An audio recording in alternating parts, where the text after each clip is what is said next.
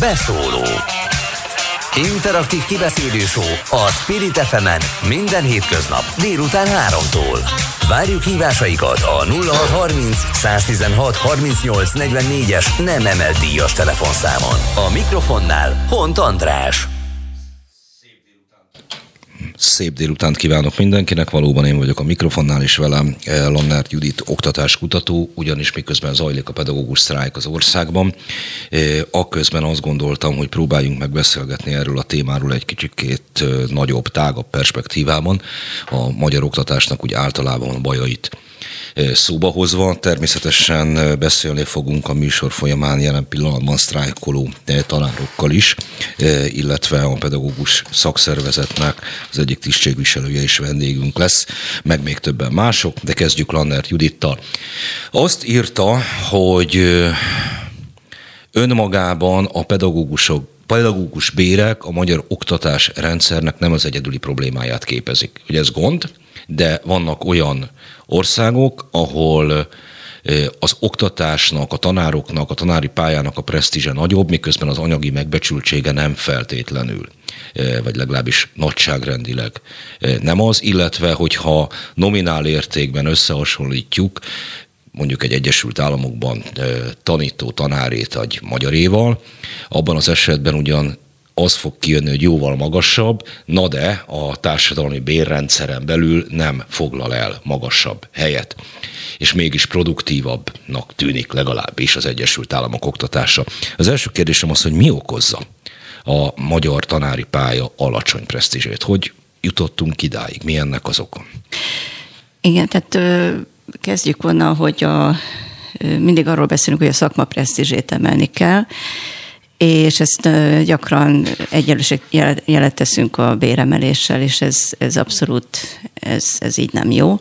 Ezt, erre én egyébként a portugál példán, példát elemezve jöttem rá, Ugye Portugáliában is sok kisiskola volt, amit csináltak egy racionálisabb, mérethatékonyabb iskolaszerkezetet, és ezért meg tudták emelni a pedagógusok bérét alaposan majdnem másfélszeresen, mint a EU-ban, a, mármint a GDP-hez viszonyítva. És és megnéztem akkor viszont a koreloszlást, és azt láttam, hogy változatlanul a portugáloknál alacsony a fiatalok aránya. Tehát valahogy nem lett vonzó még így sem a pálya.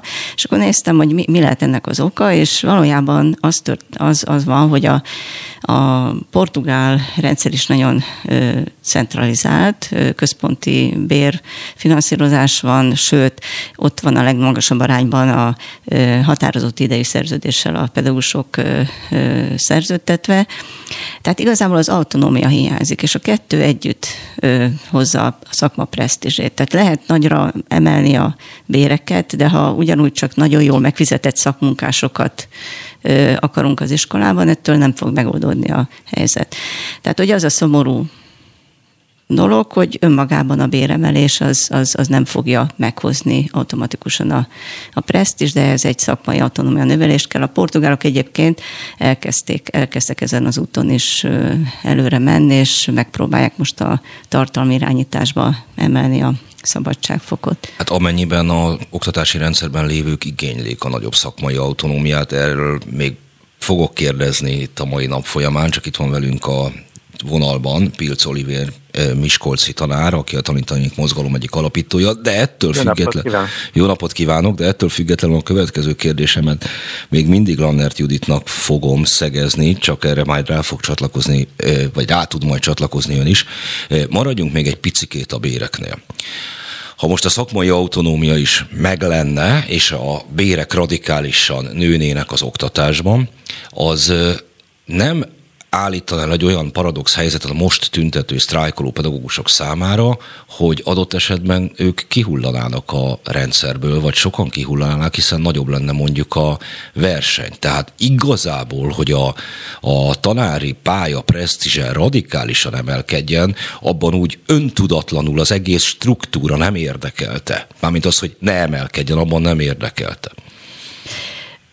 Igen, erre szoktak mondani, hogy anélkül nem tudunk előrelépni, hogy ne változtassunk, mindenkinek valamit változtatni kell, és az emberek alapvetően nem szeretnek változni.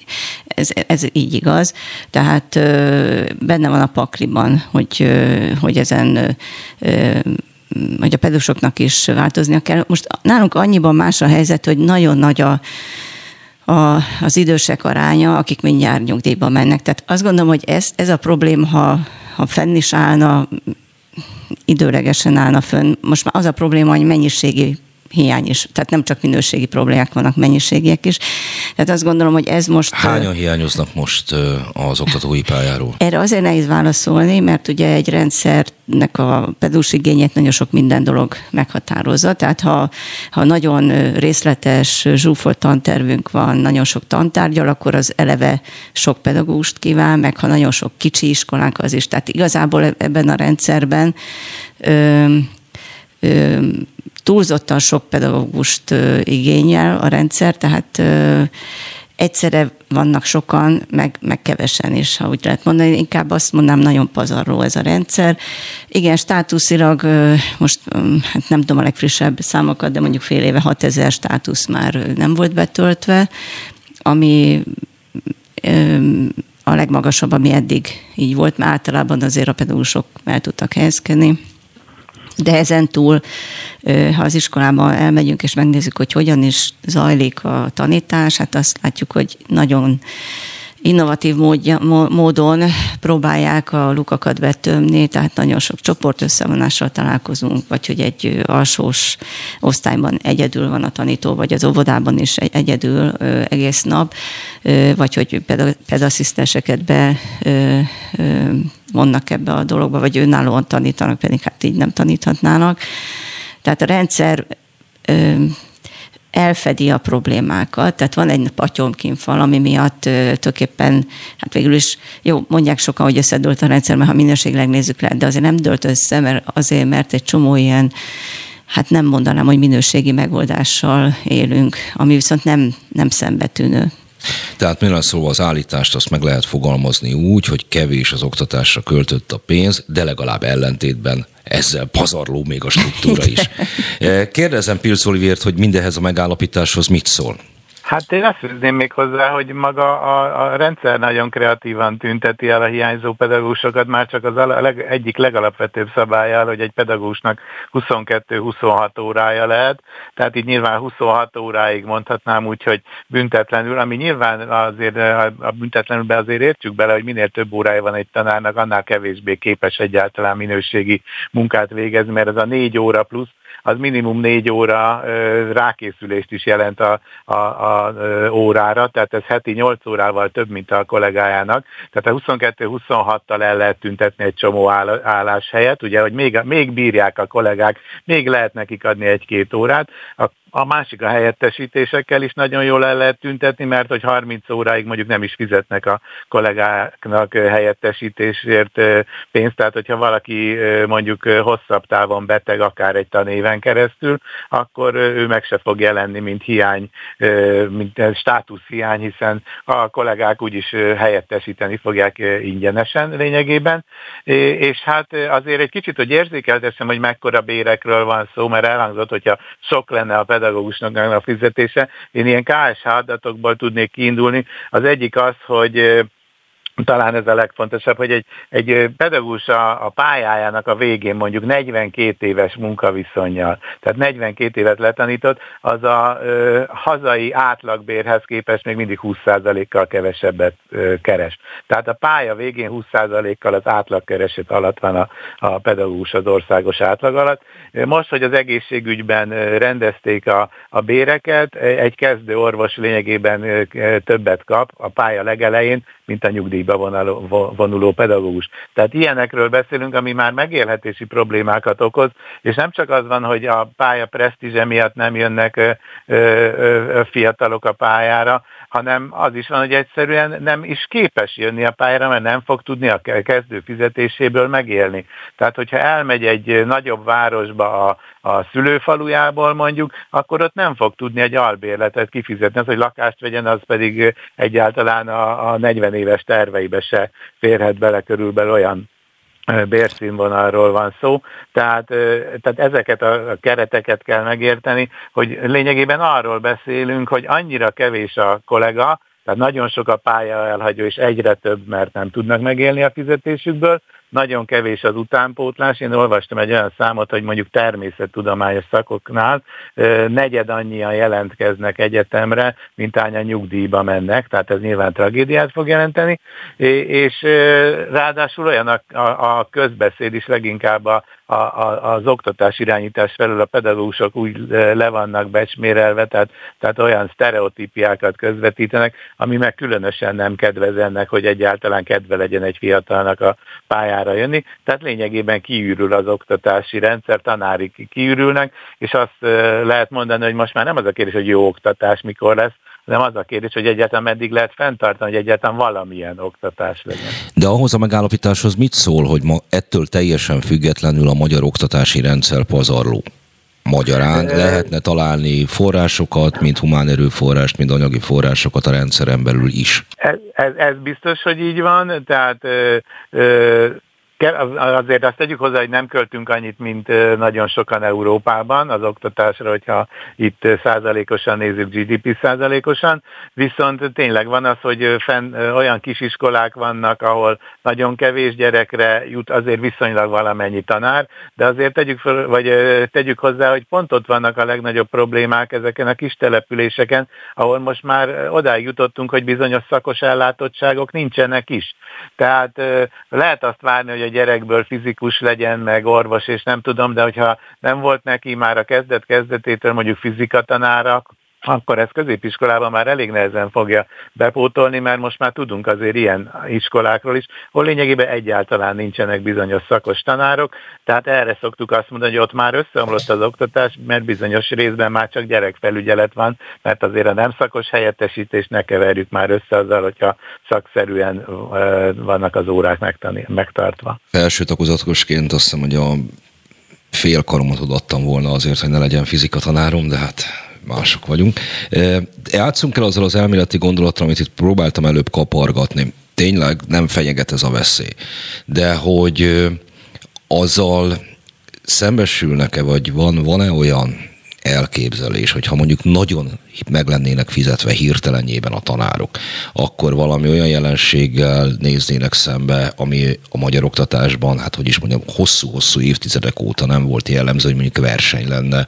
Hát ez Külön... a hirtelen nagy, be, nagy megbecsültség, ez szerintem körülbelül annyit tudna okozni, hogy esetleg néhányan visszaszivárognának a pályára azok, akik anyagi okokból voltak kényszerűek elhagyni, ami azt jelenti, hogy néhány ezer fővel enyhülne a pedagógus hiány, ami ugye itt Lennert Judit az előbb mondott egy 6000-es számot, tehát ez bújtatottan biztos, hogy tízezerig is felmert ez a szám, tehát az előbb elmondott kreatív törvényes megoldásokkal.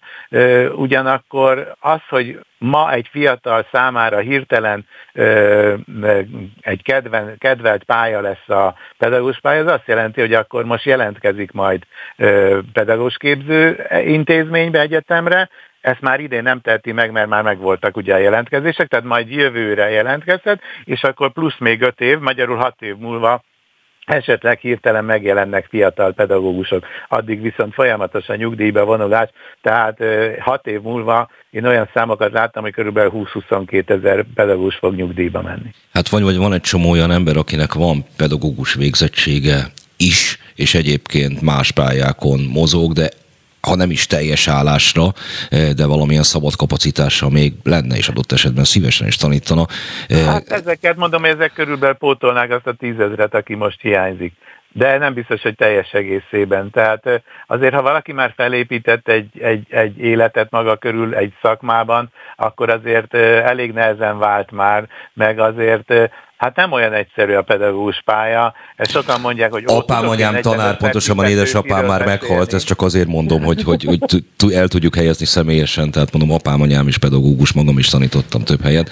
Tehát Tehát bemenni 30 gyerek közé, és ott, ott azért a fegyelmet is megtartani, az érdeklődést fenntartani, és még arról beszélni, amiről éppen a szándékozott a kollega, azért ez nem úgy megy, hogy mondjuk már van egy 30 éves diplomája valakinek, és nem használta mostanáig, és bemegy a, a terembe, és akkor rögtön csodákat fog csinálni nem vagyunk, nem biztos, hogy a csodákra várunk jelen pillanatban. A végére engedjen meg még egy kérdést, ami aktuál politikai jelenséget érint, hogy mennyire tartja azt szerencsésnek, hogy ez a mostani tiltakozás ennyire egy időben van a választási kampányjal. Ugyanis amiről itt beszélgetünk, pedig csak most kezdtük el a műsort, és még csak bele-bele kaptunk egy-egy kérdésben, azért ez több évtizedes gondokat ölel át.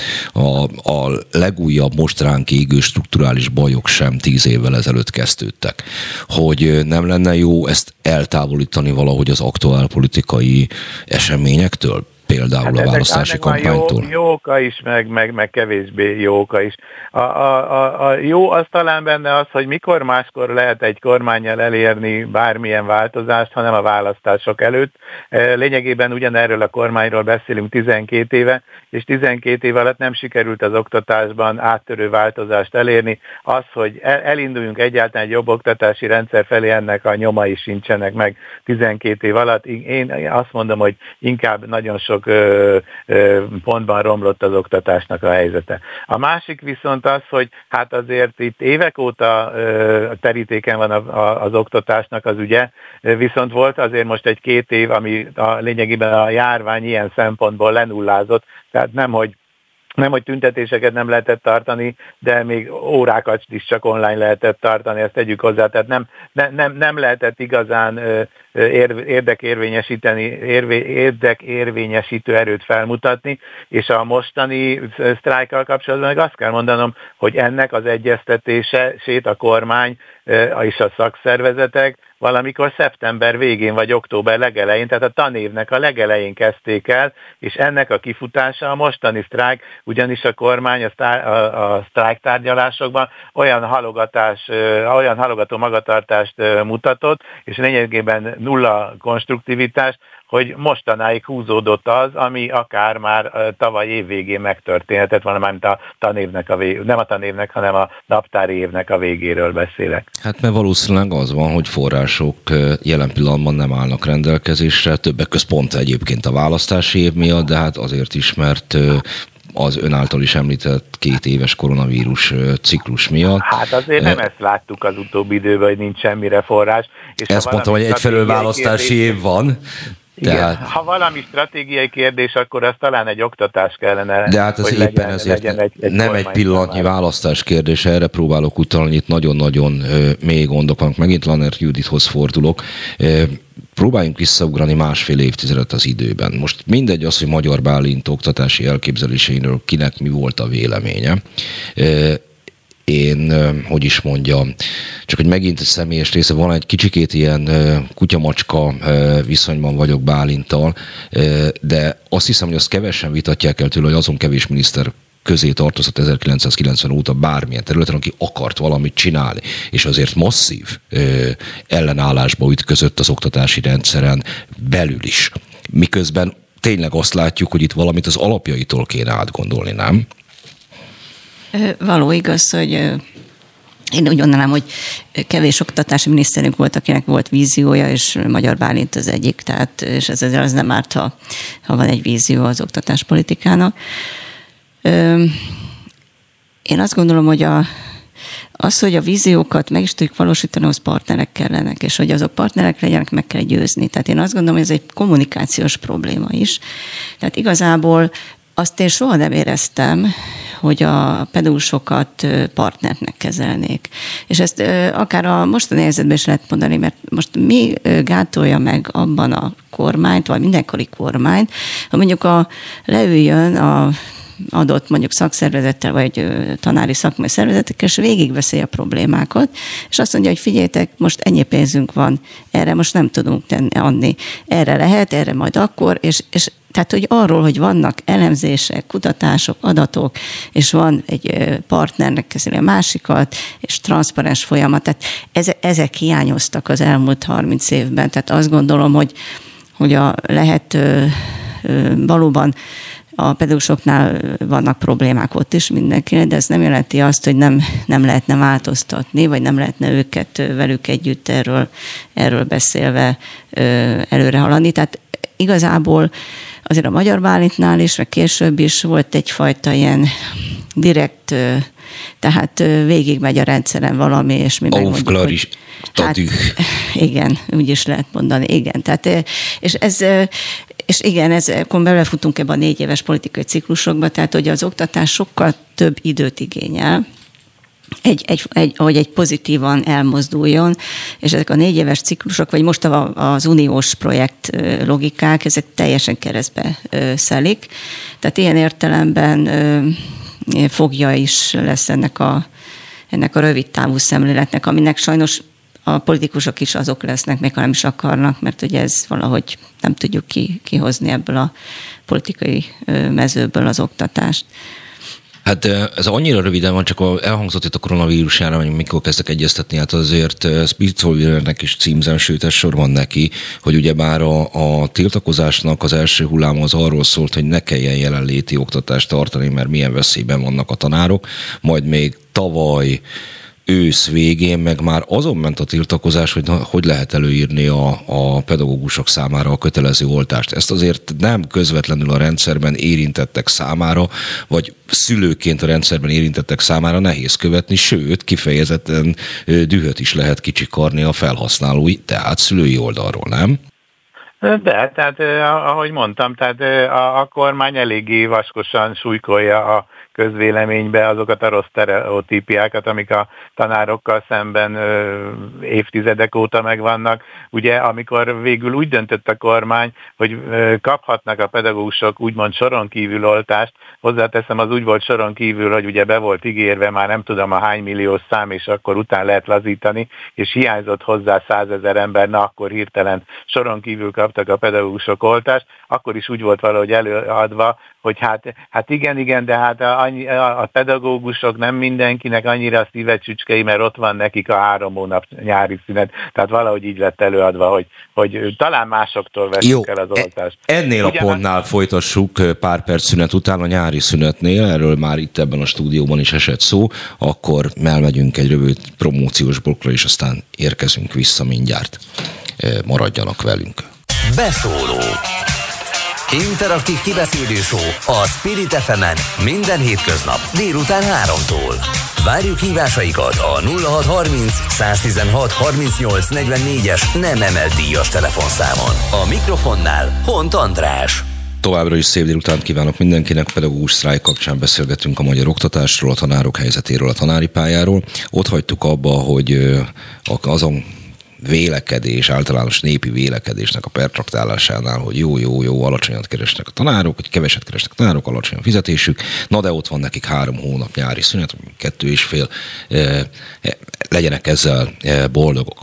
Na most azon túl, hogy nyilvánvalóan ez egy sommás és igazságtalan vélekedés, de hogy emögött nincsen az a jól ismert, a magyar társadalom ezer pontján tetten érhető ilyen alkú, hogy tudjuk, hogy keveset keresek, tudjuk, hogy ez van, de ezért cserébe e, fenntartunk egy ilyen rendszert, amiben meg tudod találni a helyedet, főleg, hogyha mondjuk nem egy keresős családról van szó. Kettő, és ez egy végül is egy kényelmes életet e, e, tud jelenteni, még ha nem is magas színvonalút.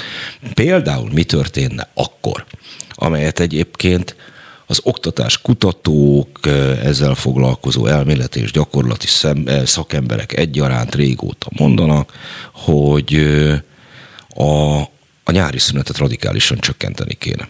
Mert hogy ez, ez, ez így teljesen kontraproduktív, nem tesz jót a diáknak sem, nem tesz jót a pedagógusnak sem. Itt már is felborulna például ez az alku, nem? Azért a nyári szünet sem olyan hosszú már, tehát ezt nem valójában a pedagógusok ott vannak egész június végéig, július elején, és már augusztus közepén is, tehát nem, ez a rész, ez nem, nem, tehát nem olyan hosszú, amennyire gondoljuk. A másik az, hogy ha kevés a pénz, akkor, tehát nyári szünetből nem lehet megélni, tehát ugye ez azért, ez, ez, ez az az alkú, hogy, hogy jó, alacsony, de ott a szünet, ez, ez egy ilyen egy ilyen alacsonyan fékezett habzású társadalom, amelyen nagyon kevéssel beéri, szóval ez, ez jó lenne, ha, ha nem ha a társadalom nem így működne, hanem lennének elvárása, és azt meg is meg is akarná ugye oldani ezeket a problémákat. Jó van, csak hogy ezekhez az elvárásokhoz, hogy bár teljesítés a, tar- tartozik a túloldalon. Ö, igen, én értem, hogy most mindig ezt ezen rugózunk, hogy a pedósok nem igazán jók, és nem is ér, nem, ez a logika nem így néz ki. Igen, nem olyan jók azért, mert annyira lement a bérük, hogy már nem jönnek a legjobbak. És nem attól lesz most jó hirtelen az oktatás, hogy akik ben vannak, magasabb bért kapnak. Nem ez a lényeg a dolognak, hanem hogy emeljük a kezdőfizetést, és előbb-utóbb a legjobbak jöjjenek be a pályára. Igen, lesz itt pár év, amíg ez még nem fog. Ezt kéne látni, ezt, ezt kéne végre ilyen, hogy mondjam, képzelőerővel látni, hogy ez egy hosszú távú folyamat, és ha nem indulunk el ezen, akkor soha nem oldjuk meg. Igen, ez le kell nyelni a békát, hogy most lehet, hogy olyanok is kapnak pénzt, akinek azt mondanak, hogy nem, nem érdemelni meg, de nem ez a lényeg, mert hosszú hosszú távon abszolút vesztésre állnánk, ha most nem teszünk bele pénzt a rendszerbe. A nyári szünet problémája szerintem nem, nem annyira a keresetek, nem, tehát nem ezzel függ össze, hanem inkább a gyerekek terhelése oldaláról, és akkor valóban azt meg lehet nézni, hogy vannak más országok, akkor egyenletesebben van el, elterítve a, a, vagy szétterítve a terhelés a tanulókon. Annak idején például kellett mennünk ilyen iskolalátogatásra Nyugat-Európába, és nyára esett a, ez természetesen megint egy ilyen jó projekttervezés volt, amit a nyára, nyára jött ki ez az idő. És mégis tudtunk, mert például a, a finneknél már augusztus elején elindul az iskola, tehát hogy, hogy meg, meg lehetett oldani, és akkor láttuk azt, hogy azért nagyon sok helyen ö, több kisebb szünettel ö, ö, oldják meg. És az az érdekes, hogy amerikai kutatások pedig, amelyek ö, mérik a, a gyerekek teljesítményét, és nem csak egy évben egyszer, hanem kétszer, és akkor így össze lehet hasonlítani az tanév végi, meg a tanév elejé következő tanévelei eredményeket, azt mutatták ki, hogy az igazán a hátrányok nem is az iskolában halmozódnak föl, hanem a szünetben, amikor ugye a hátrányosabb helyzetű gyerekek nem tudnak elmenni nyaralni, nincs ilyen. Tehát, és ilyen, ők, a Hopkins Egyetemnak az ötlete volt, és ezt csinálják is, hogy nyáron kellenének táborok, kifejezetten ennek a rétegnek, hogy akkor is a kompetenciáik fejlődjenek. Tehát ilyen értelemben ez egy gyerekközpontú megközelítés lenne, hogy, hogy ne hagyjuk ott két hónapig nyáron azokat a gyerekeket, akikkel közben nem történik semmi. Igen, tehát ez, de ez, ez egy más, tehát azt gondolom, hogy ez, ezt én elkülöníteném most a, a bérek problémájától. De ez nem csak a béreknél, hanem az, hogy van egy rendszer, amit végül is belakott több százezer ember az országban. Hát és nagyon, igen, és amit mondod, tehát ez az alkú, ez a felnőttek alkúja, amiben rohadtul nincs benne a gyerek. Szóval én azt gondolom, hogy, hogy végre nézzük már úgy, hogy a gyerek szempontjából mi a fontos, és ne azt dekázzuk, hogy én nekem most akkor mi lenne jó, meg hogy akkor a szabadság, meg akkor hova teszem a gyereket. Tehát ez tényleg egy ilyen nagyon alacsony minőségi elvárás, és tulajdonképpen az egész oktatási rendszert egy gyerek felügyeleti rendszeri degradálja, mint ahogy ma már lassan tényleg így is működik. Ne, én ezt abszolút a gyerekek esetében mondtam, engem alapvetően az szokott zavarni az összes ilyen oktatás körüli húzavonából, iskolák, minisztérium, tanárok, kormány, és hogy a szülők szempontjából, mint a gyerek szempontjából ki az, ja igen, akkor még a szülőket is választjuk, a gyerek szempontjából ki az, aki fellép. Mit szól Pilc Olivér mondjuk ahhoz, hogyha ha sokkal rövidebb lenne a nyári szünet? Hát én a technikai oldalról közelíteném meg. Én valóban, te, te azzal teljesen egyetértek, hogy, hogy a gyerekek szempontjából valószínűleg jobb lenne, hogyha ha ez a szünet jobban el lenne osztva, tehát a tavaszi szünetünk az lényegében úgy hat napos, hogy abból egy eleve három nap az négy nap, négy nap az hétvége vagy ünnepnapra esik, tehát két napos lényegében a tavaszi szünet, tehát jobban el lehetne osztani a szüneteket, ugyanakkor technikailag megkérdezem, hogy pláne most, amikor a klíma így változik, ahogy változik. Június 15-től, hogy lehet a gyereket augusztus 20-áig padban ültetni, mikor 40 fok van a legtöbb iskolában bent, mert hogy azért a magyar iskolarendszer nem arról híves, hogy olyan az ellátottság, hogy mondjuk klimatizáltak a termek. Tehát 40 fokban nem lehet a gyereket már, az, az kínzás. Nem, nem lehet tanítani. Hát nem kell feltétlenül a tanterembe zárni Igen, a gyereket. Pontosan erről az, hogy nem tantervi oktatásról van szó. Ki ez, kell menni. Ez lehetséges, csak fel vagyunk erre készülve. Tehát De hát erről szól a történet, erről próbálom, erre, e, ez irányba próbálom terelni a beszélgetést, több-kevesebb sikerrel, hogy, hogy valamit az alapvető dolgoktól kéne kezdeni átgondolni, és szerintem olyan vitának és egyeztetésnek van értelme, ami nem a lukokat foltozza be, vagy mondjuk most éppen tanár... Igen, csak most per pillanat tényleg ott tartunk, hogy már nincs kivel megcsinálni a dolgokat. Tehát, tehát, a, a, ami, a, tehát most két dolgot kell elválasztanunk. Jelen helyzetben tűzoltásnak kellene történnie, mert egyszerűen már nincsen az olyan sem, aki a rossz oktatási rendszert fenntartsa, pedagógusok hiányában, és tényleg odáig degradálódott, a rendszer, hogy az előbb el is hangzott, hogy már nagyon sok helyen gyerekfelügyelet, illetve a kormány részéről körülbelül ez, ami az elvárás a pedagógusokkal szemben. A, a, a másik oldal pedig tényleg egy, egy, egy teljesen új struktúrán alapuló oktatási rendszer, ami lehetne végre jó is Magyarországon. Először meg kéne hozzá teremteni, mondjuk a, először kellene hozzá politikai akarat, ami úgy tűnik, hogy nagyon régóta nincsen meg, és akkor utána lehetne elkezdeni, de nagyon sziszifuszi munka lenne, mert az oktatásban bármely bevezetett új dolog hosszú évek alatt, vagy lehet, hogy évtized alatt kezd láthatóvá válni, és akkor itt beszélhetnénk akár a Nyilvánvalóan tananyagról is beszélnünk kellene, ami ugye az új natban nem nagyon látszik, hogy valamilyen modernizáció felé elindult volna. Beszélhetnénk ugyan arról is, hogy egyáltalán milyen legyen az iskola szerkezetünk. Jó a jelenlegi 8 plusz 4, 6 plusz 6 ugye van még egy pár verzió, tehát 8 osztás gimnáziumban 4 plusz 8, és így tovább, bele is, belevehetnénk a szakképzést is, ugye, hogy, hogy mikor érdemes egy gyereket mondjuk már a szakmaválasztás felé terelni, van-e értelme 14 évesen velük szakmát választatni, aztán a, tan- a tantárgyi struktúráról is beszélhetnénk, ugyanazok a tantárgyak kellenek-e ma, mint amik voltak 40 vagy 50 évvel ezelőtt, tehát rengeteg kérdés van, tehát itt, itt a, a, a, a nyári szünet felől közelítve azt hiszem, hogy az talán majdnem az utolsó probléma. Na jó, itt sok mindent érte, érintettünk, akkor nézzünk elemeiben. Kezdjük, ami már többször el, előkerült most itt is, kisiskolák, vidéki kisiskolák, kistelepülési iskolája. Egyfelől ott van az a egyre inkább fenyegető helyzet, hogy itt bizonyos tantárgyakat nem tud az iskola ellátni, nem tudja a tanulóknak prezentálni, hogy szakértő adott tantárgya, tanító, tanár legyen jelen. Másfelől ott van az a nem is tudom milyen igény, hogy ezeket az iskolákat ne vonják össze, ne, ne legyenek olyan, ne legyen olyan helyzet, hogy nincsen minden olyan település, nincsen minden településen iskola, ahol erre igény van, és van valamekkora lobby ereje is annak a településnek. Mit kéne itt tenni ezen a téren? Lannert Juditot kérdezem megint először. Hát igen, tehát valamit valamiért, tehát ez nincs meg, hogy ilyen kompromisszumokat, tehát kompromisszumok nélkül nem megy.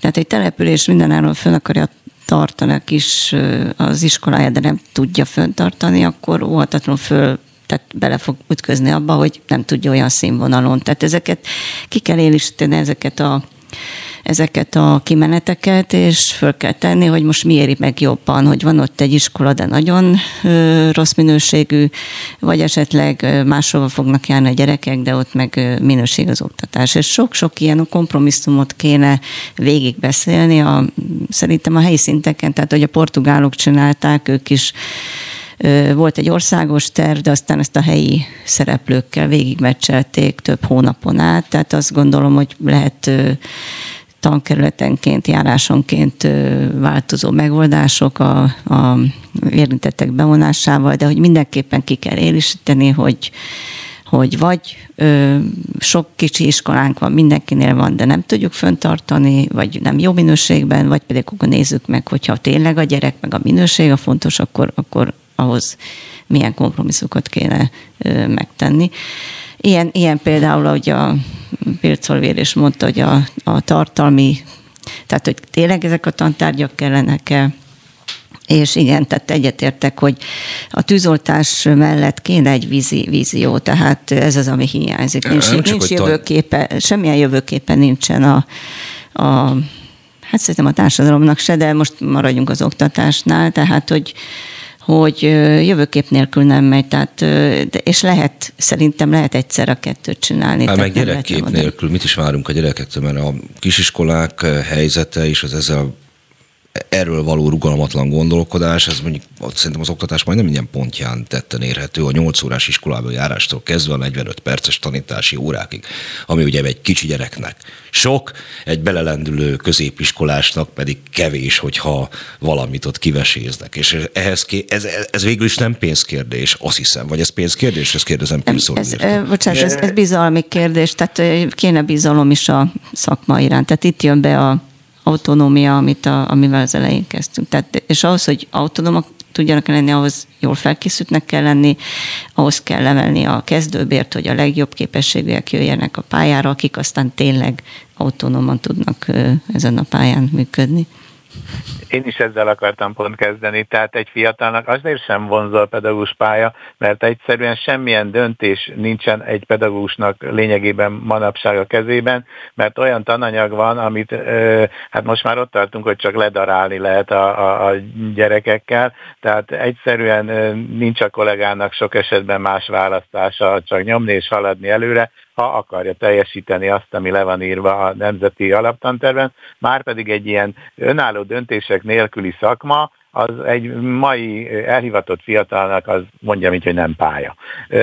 A, a másik oldalról pedig, pedig szintén Lannert Judithoz csatlakozva, hogy hát beszélni kellene. Tehát most lehet, hogy ő is, meg én is mondanék valamit, hogy úgy kéne csinálni, de nem fogunk mondani nyilvánvalóan, mert ez egy szakma, ennek egyes oldalait, minden más oldalát más látja jól. Le kéne ülni közösen, de hát ez én 30 éve tanítok, ez az életben, életemben még nem történt meg. Le kellene ülni és megbeszélni, hogy merre tovább, és tényleg egy víziót kialakítani, el, elindulni végre valamerre, de tény, tényleg csak itt a toldás-foldásról van szó, tehát így, így nem lehet tovább haladni, ahogy, ahogy jelen helyzetben voltunk. A másik pedig egy közkeletű tévedést szeretnék helyre rakni, az, hogy 8 órakor csengetnek be az első órára, ez sehol nincsen rögzítve jogszabályilag. Ezt mindenütt a helyi közösségek alakítják ki, és ez megint egy olyan szokásrendszer, amiben a szülők is benne vannak,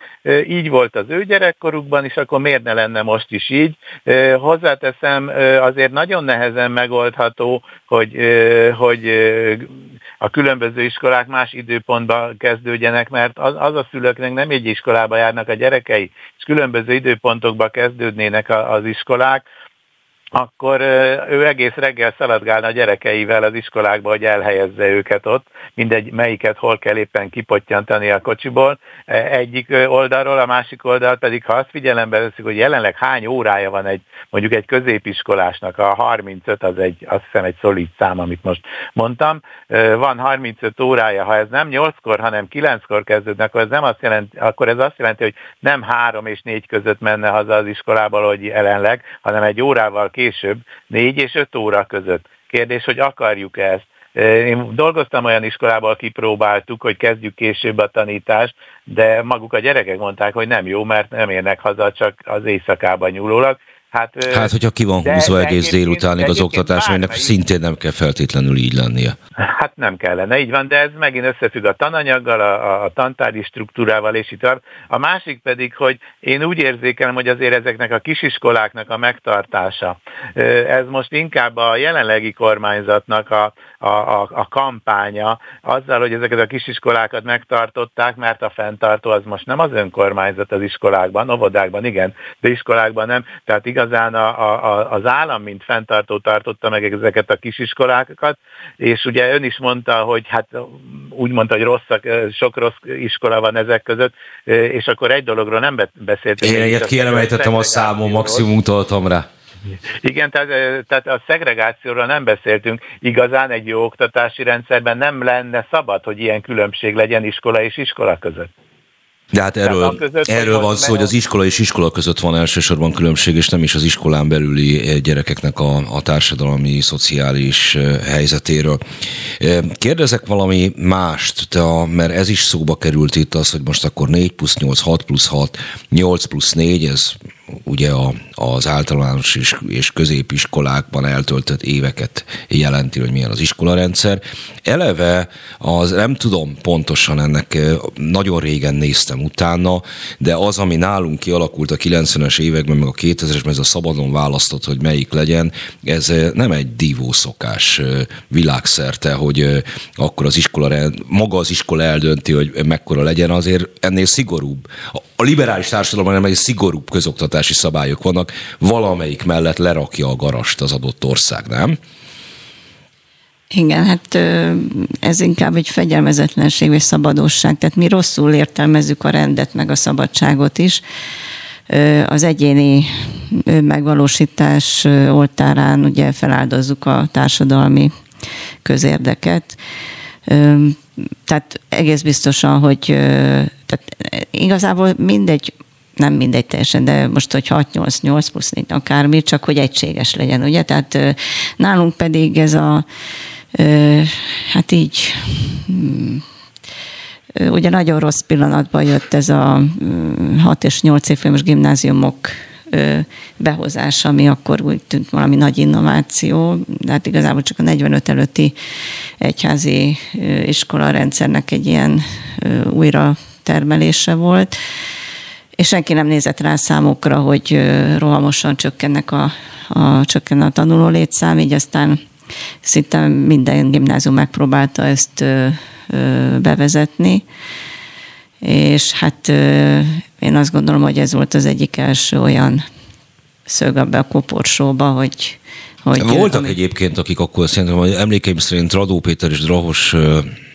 Péter szintén, meglehetősen korán elkezdett sikoltozni, hogy ebből baj lesz, és ugye bár ez olyan szelekciós mechanizmusokat indított el, nem csupán az oktatásban, a magyar társadalomban, ami aztán végképp ketté szakította a magyar társadalmat, nem? Igen, abszolút. Tehát jó, utólag könnyű okosnak lenni, tehát azt gondolom, a rendszerváltás az egy tényleg egy unikális pillanat volt, és 40 év ugye szocializmus után mindenki mm, szabad, másképp értelmező, de mégis szabad akart lenni. Nem akarom most utólag nagyon kritizálni, de én azt gondolom, hogy igen, tehát amire nem nagyon néznek oda, azok a számok, tehát hogy a, a demográfia. Tehát a demográfia most is azt látjuk, hogy nagyon sok helyen van iskola, ahol nincs gyerek, és nincs iskola, ahol van gyerek. Tehát, hogy ilyen alapvető tervezési problémák, hosszú távú tervezési elképzelések hiánya látszik, vagy a számokkal nem nincsenek teljesen tisztában, nem tudom, de hogy ez, ez soha nem volt sem a költségvetési keretek, sem a, demográfiai viszonyok, ezek, ezek nem, nem voltak az oktatáspolitika mögött, hanem mindig valamilyen leginkább ideológikus elképzelések, ami hát sajnos nem. Meg divatok nem pillanatnyilag jó ötletnek tűnt. Igen, igen. Na még egy kérdés, kérdésem van mind a két félnek címezve, mert ez is előbukkant, az egyházi iskolák. Hogy beszélünk arról, mi van most a közoktatásban, ezt egyébként tudjuk, hogy ma a ö, általános, illetve középiskolások, tehát a tankötelezettség korúaknak hány százaléka jár egyházi iskolába? Én nem tudok számot rá. Hát... De annyit, annyit azért tudok, hogy tehát indokolatlanul magas az egyháziskolák száma ahhoz viszonyítva, hogy hány, hányan vallásosak az országban, tehát elköz, elkötelezett hív. De ez nem feltétlenül kell, hogy baj legyen. Ha az egy, egyházi iskola jó, ugye már Eszterházi Péter mondta azt mindig, hogy ő felállva tudja dicsérni a piaristákat, ahova jár, de hogy az egyházi iskolákon belül is megvolt mindig az a hát kettősség, amiről beszélünk. Egyházi az egyháziskolák is majdnem ezekkel a szerkezetváltó iskolákkal egyszerre jelentek meg, és lényegében ennek az lett a következménye, hogy, hogy a, a középiskoláknak a, a száma az több településen lényegében megduplázódott, pont egy de, demográfiai leszálló hullámban, ahol egy, ahogy ez már elhangzott, tehát ez a kettő együtt már tényleg egy elég erős koporsószög volt. Ugyanakkor mondjuk én a 6 meg a 8 osztályos gimnáziumokkal szemben egy nagyon picit megengedőbb vagyok, mert hogyha ezek tényleg nagyon szigorúan véve a tehetséggondozást szolgálták volna, nem pedig az, hogy, hogy lényegében minden iskola lecsapott erre, és és alig-alig vannak már tiszta profilú négyosztályos középiskolák, tehát mit tudom én, megyénként, vagy nem tudom, nagyobb régiónként lett volna egy-kettő ezekből, akkor nem okozott volna akkora gondot, mint az, hogy lényegében szabadjára volt engedve, vagy bárki indíthat ilyet, és olyan településeken is indítottak ilyeneket, ahol lényegében alig-alig tudták feltölteni ezeket az osztályokat már a kezdet-kezdetén is. De az egyházi iskolák esetében az van, hogy amikről mi most beszélünk, hogy ott nagyon nehéz ezt mérni és kutatni, hogy ott tulajdonképpen mi zajlik. Egy... Hát az egyházi iskolák ugye valóban a 6-8-szal, tehát ugye rendszerváltáskor megjelentek, akkor hogy az a, a szektorsemleges finanszírozással azért valamennyire úgy voltak része rendszernek, hogy nem nem volt annyira ö, ö, nagy a különbség, de 2000 meg nem volt akkor az arányuk, tehát jóval 10% alatt maradt. Én most 2010-től nagyon, ö, tehát ö, a kedvező Részben azért is, mert, mert kicsit szabadabbak ott a, akár a tartalmi irányítással kapcsolatos szabályozások, vagy a felvétellel, és egy ilyen nagyon erősen centralizált rendszerben. Tehát amíg a két rendszerváltástól 2010-ig a, az elitnek a 6-8 év folyamos gimnáziumok voltak a menekülő útjai, és főleg a városinál. 2010-től most már a, a vidéken és akár a, a községekben is megjelentek az egyházi iskolák, most már általános iskolák is, és én szerintem már 10-20 százaléka is, legalábbis az általános iskoláknál ö, a tanulóknak ott tanul. Ezzel, ezzel újra fölgyorsította, vagy egy újabb, újabb gyorsító, gyorsító pályára tette a szegregációt és a, a szelekciót, és és azt lehet mondani, hogy az egyházi iskolák mondjuk most már fölvállalnak roma gyerekeket is, de nem vegyesen, tehát megjelentek ugye a, a roma gyerekekkel foglalkozó egyházi iskolák, ami hát lehet azt mondani, hogy haj, de haj, de szép, meg jó, de valójában ugye még jobban ö, becsontosítják ezt a, ezt a elkülönülő, szegregáló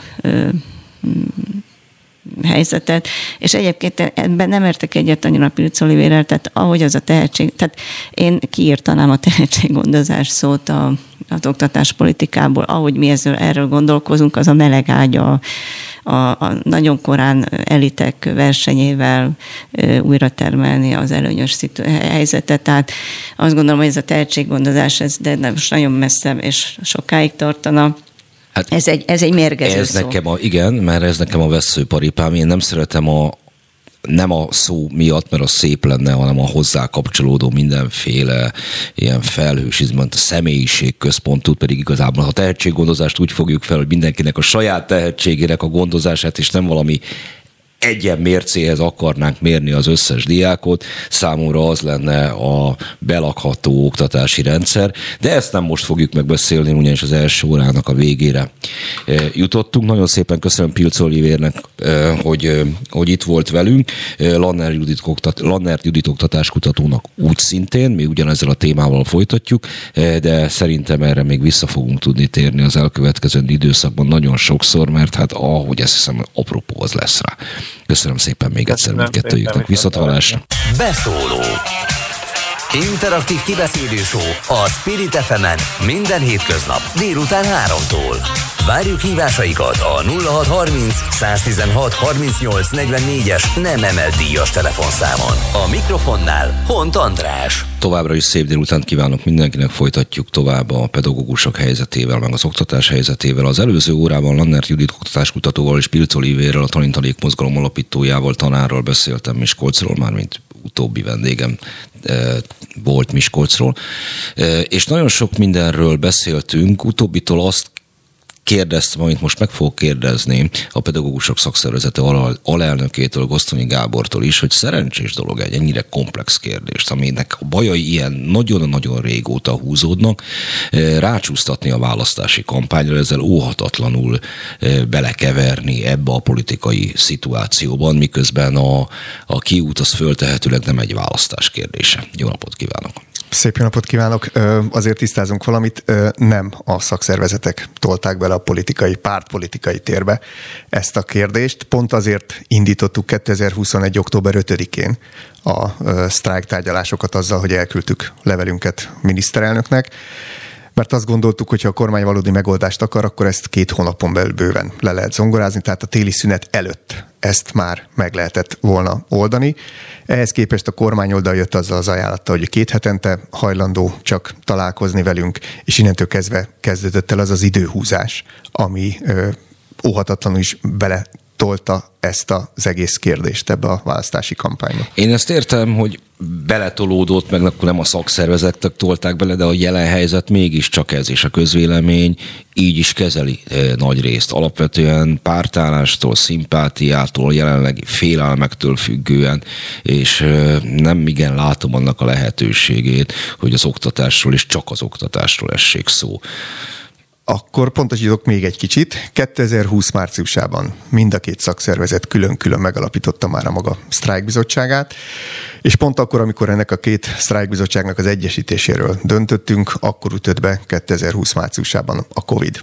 Akkor a pedagógusok azt mondták, hogy első az emberélet, mivel nem tudtuk, mivel állunk szemben, elhalasztottuk ezeket a sztrájktárgyalásokat, viszont az elkövetkezendő másfél évben, tehát 2020 márciusától 2021. szeptember-októberig semmi olyan jelentős dolog nem történt az oktatásban, pozitív változás, ami azt jelezte volna akár a szakszervezeteknek, akár a teljes szakmának, vagy a teljes társadalomnak, hogy a kormány az valamennyire is, hát ha a stratégiai ágazatként nem ismert, azt határozottan elhatárolódott attól, hogy stratégiai ágazatnak tekintse az oktatást, de hogy egy kicsit is komolyan vegye a pedagógusokat. Ez nem történt meg, innentől kezdve nem nagyon maradt más lehetőségünk. És mivel reménykedik, hogy akkor ennek mi lesz a kifutása? Ez egy jó kérdés. Hát mi abban reménykedtünk, hogy a kormány komolyan gondolja azokat a szavakat, meg lózunkokat, amiket itt hangoztat, hogy elismerik, hogy lemaradás van a pedagógus bérekben, hogy elengedték ezt a problémát. Elsőként mi kaptuk azt a pedagógus életpályamodellt, amit aztán hát köszöntük szépen, azóta sem nagyon tudtunk megemészteni, és ott valóban volt egy nagyon előremutató dolog, ez pedig az, hogy a pedagógus béreket a mindenkori minimálbérhez kötötték.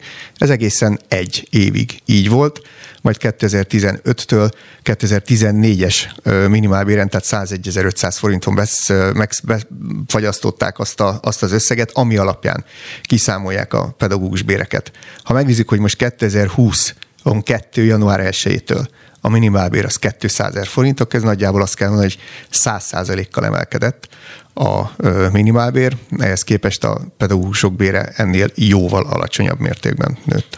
Hát azt azért ugye nem olyan nehéz megtippelni, hogy a kormány jelen pillanatban mire vár, mik a szándékai, mit próbál túlélni, hát nyilvánvalóan szeretne ezen a jelen pillanatban meglehetősen képlékeny helyzetben valahogy talpon maradni azt hiszem, hogy nincsen olyan helyzetben, nem csak Magyarország, de egész Európa sem, hogy távlatilag tud a gazdaságaival éppen tervezni, hogy ami az előző órában is előkerült, hogy nem lehetne azzal kapcsolatban konstruktív tervekkel előállni, hogy például a rendszerben hol vannak még tartalékok. Lannert Judittal erről váltottunk hosszabban szót, hogy például a kisiskolák rendszere nem feltétlenül fenntartható így. Már csak azért is, mert nem jut tanár például. Elő, hát igen, már régek óta. Így van, de hogy amúgy sem egy hatékony a lemaradást, a, az elmaradást, a társadalmi különbségeknek a fokozódását jelentő szisztéma, hogy akkor olyan javaslatokkal előállni, amelyeknek legalább részben a rendszeren belül hozzák a forrást. Ez lehet, csak ez nem feltétlenül a szakszervezetek feladata. Ugye a szakszervezet az alapvetően a munkavállalói érdekvédelmi és érdekképviseleti szervezet. Ez pedig egy olyan oktatáspolitikai ö, átalakítás, amiben természetesen a szakszervezetek is részt kívánnak venni, de ez egy sokkal szélesebb társadalmi egyeztetést igényelne. Na ez az az egyeztetés egyáltalán bármiféle egyeztetés, amit ez a jelenlegi hatalom ezt sose gondolta komolyan, és egy teljesen felesleges dolognak tart. Hát, társadalmi egyeztetés igényelne, és ahogy az előző órában beszéltünk róla, víziókat is, többet is, nem csak egyet, eh, amit meg lehetne beszélni, és mint ezek, ezekből, mint hogyha hiány volna. No de ha már itt szóba hoztam, mint a munkavállalói érdekképviseleti szervezetet és a szakszervezetek ez a feladatuk. Eh, próbáltuk előbb kibogozni, hogy való, vajon hány százaléka járhat jelen pillanatban az általános és középiskolásoknak a eh, egyházi iskolákba ha jól láttam, a legfrissebb adat, amire bukkantam, az ilyen 23 százalék körül volt a középiskola, és 10 valamennyi az általános iskola. Ezt hirtelenjében nem tudtuk még az előző órában, én próbáltam most itt rákeresni, hogy a tagjaik között mennyi van egyházi iskolákban tanító kollega? Vannak, de sajnos egyre kevesebben. Ugyanis amikor átveti, átveszi az egyház, teljesen mindegy, hogy melyik, egy-egy egyház átveszi ezt a, ezeket az állami intézményeket, akkor nyilván fűtfát, virágot megígér. Többek között azt is, hogy a szakszervezet tovább működhet. Van olyan intézmény, Győr-Moson Sopron megyében tudok egy olyan Pannonhalmi bencések által átvett általásiskoláról, ahol továbbra is több mint 50 százalékos a szervezettségünk, viszont az az általános ö, tapasztalat, hogy itt két-három év alatt egész egyszerűen elsorvasztják a szakszervezeteket, tehát olyan fenyegetettség, illetve olyan helyzetet teremt az adott intézmény fenntartója és az adott intézmény vezetője, hogy egész egyszerűen a kollégák jobbnak látják kilépni a szakszervezetből. Pont Győrben Győr környékén olvastam ezzel kapcsolatos botrányról egy konkrét iskolával kapcsolatban, de akkor ezzel miért nincsen tele a sajtó, a közbeszéd, meg a közélet? Tehát, hogy miért csupán ilyen ügyek kerülnek elő, mint, mint a örök sláger, ami nyilvánvalóan a legfontosabb a tanároknak, vagy a majdnem a legfontosabb a béremelés, de hogy ahhoz, hogy mondjuk a bérharcban is nagyobb legyen az erejük, ahhoz az kéne, hogy mondjuk a tagság ne legyen kivéve aluluk. Tehát mondjuk, ha megfélemlítés van egyes településeken, egyházi iskolák kapcsolatban, akkor szakszervezetek olyankor hol vannak? A szakszervezet jelen van, és abban a pillanatban, ha megkeresik, abban a pillanatban fel is lép. A probléma az, hogy alapvetően a pedagógusok társadalmi megosztottsága és politikai megosztottsága legalább ö, annyira ö, színes, mint a teljes magyar társadalomé. Tehát itt nagyon sokan nem képesek a munkavállalói érdekeket, mondjuk pártpolitikai érdekektől ö, elválasztani. Így különböző színű hatalomnál, különböző ö, pártállású kollégák lépnek így vagy úgy, akár ki, akár be a szakszervezetbe, és az biztos, hogy hát egyre több kollega megy nyugdíjba, és sajnos igazából itt nem is a kilépések száma a nagyon-nagyon magas, hanem egész egyszerűen a nyugdíjba vonuló kollégák helyett nincs utánpótlás, ennek pedig egy egyetlen egyszerű oka van. A rendszerváltás óta elfeledkeztünk a tudatos munkavállalóról való nevelésről, és innentől kezdve a fiatalabbak például a szakszervezetről nagyon sokszor még csak nem is hallottak, azt se tudják, hogy eszik vagy isszák. Hát, és aki meg tudja, annak nem feltétlenül vannak jó élményei. Ezt a szakszervezeti mozgalom elmúlt 30 évén végig tekintünk, és szívére teszi a kezét, akkor ezt be kell ismernie, hogy Persze, de ennek is egy történelmi hagyománya van, tehát az előző rendszerben, tehát a második világháború utáni kialakult rendszerben a szakszervezetek kénytelenek voltak átvenni nagyon sok olyan funkciót, ami állami funkció volt, tehát egyszerűen szociális intézményként Meg működtek. hatalmi. Hát hatalmiként is ez biztos, hogy így van, de, de az, az, az tény, hogy mivel itt a, a gyest, a munkáltatói kölcsönt, a kedvezményes nyaralástól kezdve mindent, mindent tulajdonképpen szakszeti tagságon keresztül lehetett elérni. A munkavállalók egyszerűen ahhoz voltak hozzászokva, hogy a szakszervezet az kvázi egy ilyen italautomata, tehát bedobok valamit, és akkor megnyomok egy gombot, és ezért kijön valami. Ez az úgynevezett szolgáltató modell. Ez egyébként nem csak Magyarországon volt így, hanem ez a szolgáltató modell ez nagyon sok helyen ö, volt általános. Ebből nehéz átállni egy úgynevezett szervező modellre, de a megyei kollégáink egyébként a amennyit tudnak, főleg ebben a covidos időszakban, mert azért a beszervezést, illetve a beléptetést azért ez is rettenetesen nehezítette, azért folyik és vannak belépőink. Mondjuk a beléptetés és a beszervezés az két külön dolog, de... Hát a beszervezés, de úgy értettem, hogy a szakszervezetben való beléptetés az, az folyik. Értem. A, abban az esetben lemegy a választási kampány, vége lesz ennek a mostanilag politikailag felfokozott hangulatnak. Abban az esetben, hogyha kijövünk a Covid-ból is, amit egyébként, hogy is mondjam, csak egy háború kellett hozzá, hogy elfelejtsünk, meg jön a tavaszi szünet, mire számít, mi lesz szeptembertől? Hát szeptemberig hál' azért sok idő van, tehát nyilván túl vagyunk a választásokon, meg kell nézni, hogy melyik politikai erő marad a kormányon, vagy lesz kormányon. Nyilván ugye az ellenzék ö, ígért elég sok mindent, akkor velük folytatjuk a tárgyalást, ha és amennyiben ők nyernek, ha pedig ez a hatalom marad, akkor nyilván itt is elhangzottak ígéretek, és mi pont erre várnánk, és ezért nem értjük, hogy miért nem lehet konkrétumokról tárgyalni, hiszen tudjuk, hogy az Európai Bizottság egy 30%-os béremelésre elég összeget bocsát a magyar kormány rendelkezésére aminek egész egyszerűen a felhasználásáról nyugodtan meg lehetne kezdeni a tárgyalásokat. Másrészt pedig azt is tudjuk, de ez is csak egy ködös valami, egy, azt kell mondjam, egy kommunikációs lufi, hogy 23-tól tervezi a jelenlegi kormány az átalakításokat. Hát ezt gyanítom, hogy ezt azért nem nyáron fogják kitalálni, tehát ennek az alapkoncepciója már megvan. Nyugodtan ezeken a sztrájktárgyalásokon ezt elő lehetne húzni, és akkor lehetne végre konkrétumokról tárgyalni. Adott esetben akár olyan megállapodások is születhetnek egy menetrendről, ami mondjuk például okafogyottá tenni ezt az egész sztrájkot. Na, erre a konkrétumokról majd mindjárt kérdezek valamit. Csak itt van velünk Vörös István, a Pécsi Lővei, Lővei Klára gimnázium tanára. Jó napot kívánok! Jó napot kívánok! Ön mire, mire számít sztrájk ügyében? Egyáltalán Pécsen most hogy, hogy állnak sztrájk, sztrájkilag? Hát, hogy az egész városban hogy állnak sztrájkilag, azt egészen pontosan nem tudom megmondani. Azt tudom, hogy például az egyetemnek a gyakorló gimnáziumai általános iskolái ők, ők sztrájkolnak.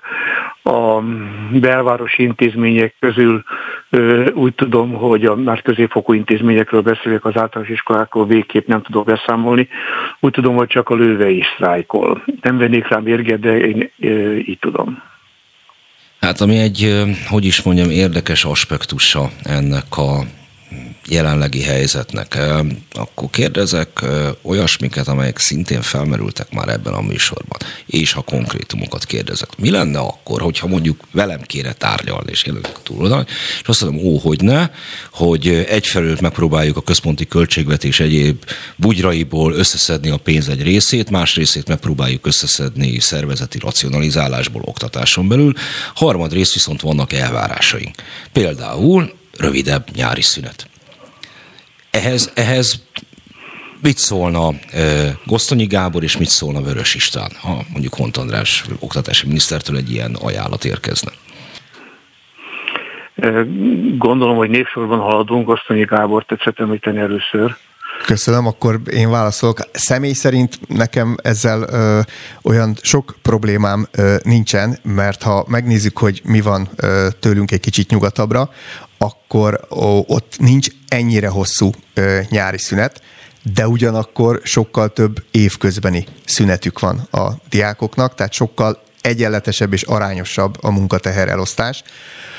Az a baj, itt olyan évtizedes tabukat kellene ledönteni, amihez nyilván adott esetben én azt gondolom, hogy egy pártok feletti olyan nemzeti konszenzus kellene, amit a különböző választások alkalmával esetleges mondjuk kormányváltások nem rángatják ide-oda, jobbra-balra, előre, le, teljesen mindegy az irány. Az lényeg, hogy össze-vissza nem rángatnák ezt a egyébként hatalmas rendszert. Vörös István? Hát ezt a rángatásnak a mellőzését, ezt én is üdvözölném. Gyakorlatilag két-három évente, sőt az utóbbi időben szinte már évente kell máshoz és máshoz igazodnunk. Hát a, a, a nyári szünetnek ugye részben éghajlati oka is vannak, hogyan lehet nagy melegben tanítani, nem lehet ö, tanítani. Ö, mindenképpen az üdös lenne, hogyha egy ö, olyan ö, rendszer létezhetne, ahol keretek vannak megadva, és az adott társadalmi környezethez, az adott szülői elváráshoz és egyebekhez igazodva valamekkora rugalmassága, a jelenlegi, jelenleginél nagyobb rugalmassága lenne az egyes intézményeknek, hogy ezeket a szüneteket hogyan mikor biztosítja. Nyilván ez nem egy végtelen tágasságot jelent, de egyfajta leosztását a helyi szintre ezeknek a problémáknak én azt üdvözölném. Itt az volt a felvetése Hont András oktatási miniszternek, hogy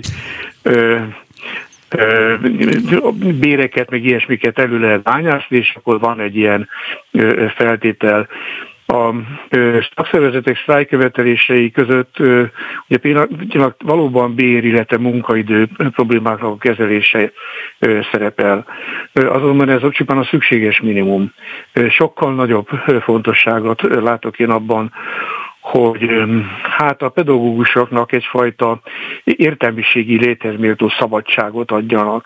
Ne legyen ez az irgalmatlanul telezsúfolt kerettanterv. Ne legyen az, hogy bármilyen társadalmi közegben tanítunk, ugyanazok az egyentankönyvek vannak előírva, mindenfajta érlezetes híresztelések és szándéknyilatkozatok ellenére kognitív ismeretekkel telezsúfolva stb. Tehát mi van a bérmelés, az azért is jó, hogy az embernek aztán utána a, a, az értelmiségi létez hozzájáruló kulturálódási lehetősége is biztosítva legyenek, de még egyszer mondom, ez csupán a minimum. Igen. Ön ugye ezt a Pécsi lőveiből kérdezi. Igen. Biztos abban, hogy egyébként a kollégáinak döntő többségének igényét formálta meg? Tehát, hogy valóban a pedagógusok nagy része arra a felelősségre vár, hogy saját maga jóval nagyobb szabadságban dönthessen a tantervet illetően, az egyéni időbeosztást illetően legyen az akár évi, akár heti, és így tovább nincsen ilyenfajta rálátásom mondjuk akár csak regionálisan vagy országosan erre a helyzetre. Azonban az a helyzet, hogy most ez a polgári engedetlenségi hullám is elindult, és végre érdemi sztrájkot is hajlandó felvállalni a pedagógus társadalom. Én azt gondolom, hogy ez ebben az irányba való elmozdulás is mutatja. Meglátjuk, ugyanis azt mondta, hogy az éghajlati kérdés is az, megint mind a két helyre fogom címezni a minisztériumomtól jövő ajánlatot, hogy az éghajlati kérdés az, hogy mikor lehet tanítani. A második feltételem az lenne, hogy az oktatáson belül szintén radikálisan csökkentsük a tantermi oktatást. Tehát egyéb foglalkozások, egyéb típusú foglalkozások nyilvánvalóan ennek vannak infrastruktúrális feltételei is. Azt mondom, hogy középtávon maga az oktatási rendszert, az abban dolgozók, intézmények, illetve a kormány ezt közösen próbálja megtervezni, nem kell mindig a legjobbat, de ez, ez nem feltétlenül jelent, mert tehát az, az lenne a második számú feltétel, amikor menjünk tovább. Ez nem hogy csökkentsük a, a tantermi oktatást, ráadásul az előbb által Vörös István által igényelt nagyobb döntési szabadságot, azt én megint csak elvárásként fogalmaznám meg, akkor ez a harmadik feltétel, hogy például a 45 perces tanóra, mint egyen számot, azt felejtsük el, és ezt, ezt a felelősséget is vegyék magukra akkor a tanárok, hogy különböző korosztályokra és különböző iskolatípusokra szerintük mire van szükség, és ezt egy tan testület, közösség döntse el. Mit szólnának ehhez?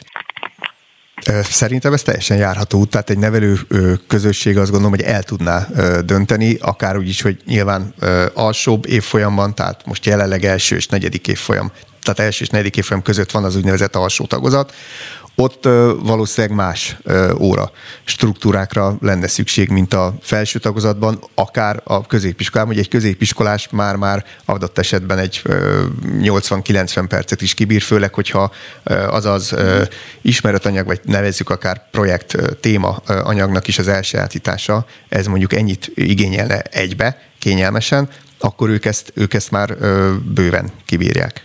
Vörös István?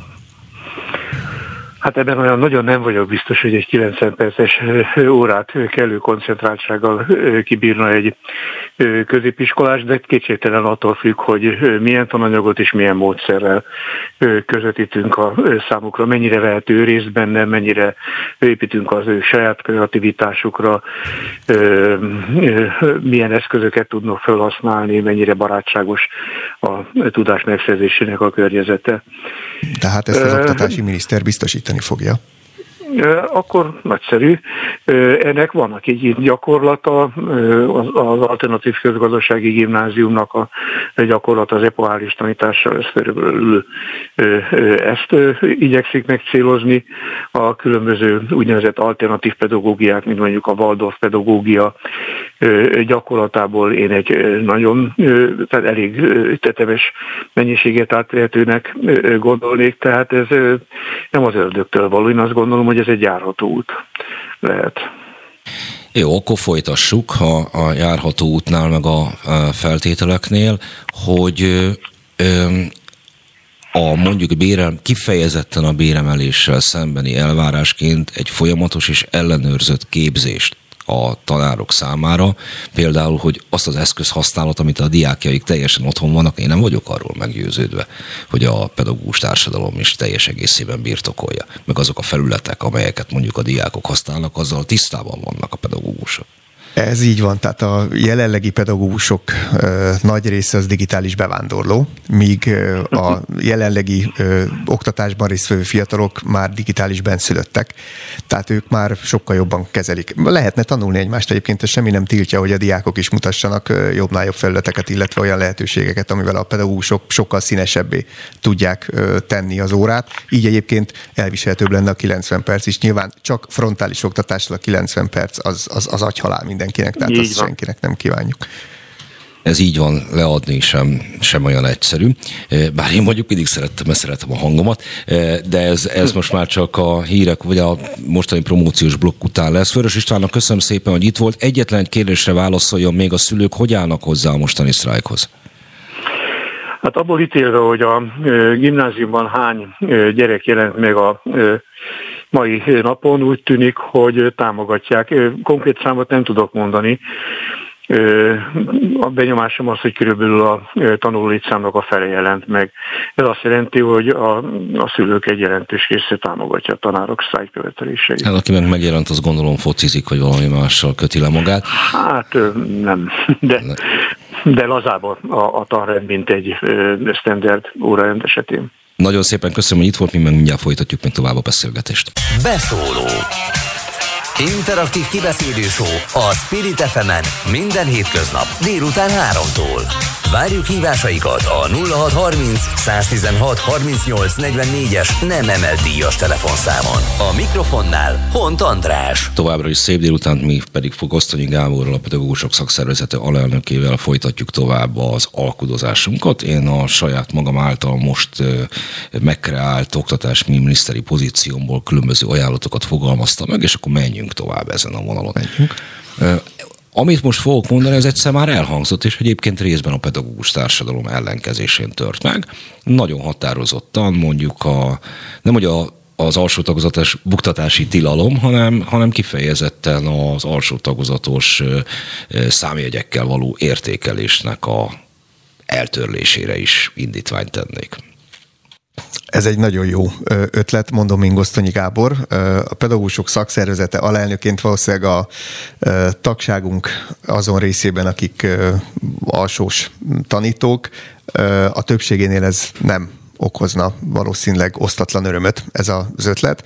Pedig azt gondolom, hogy hogy ez, ez, ez nem sokkal jobban és sokkal pontosabban ki lehet fejezni egy szöveges értékeléssel egy uh, diák teljesítményét, mint egy jegyel, bár egyébként azok, akik, uh, akik lelkesen részt vettek ebben az úgynevezett szöveges értékelésben, és nem a, a szöveges értékelés nem azt jelenti, hogy aláhúzták, hogy jól teljesít, kevésbé jól teljesít, meg egyebek, hanem valódi jellemzést írtak. Hozzáteszem, hogy nyilván ez nem kis munka a pedagógus részéről de, de ugyanakkor a szülők megkérdezik, hogy jó, jó, ő ezt érti, de hanyas.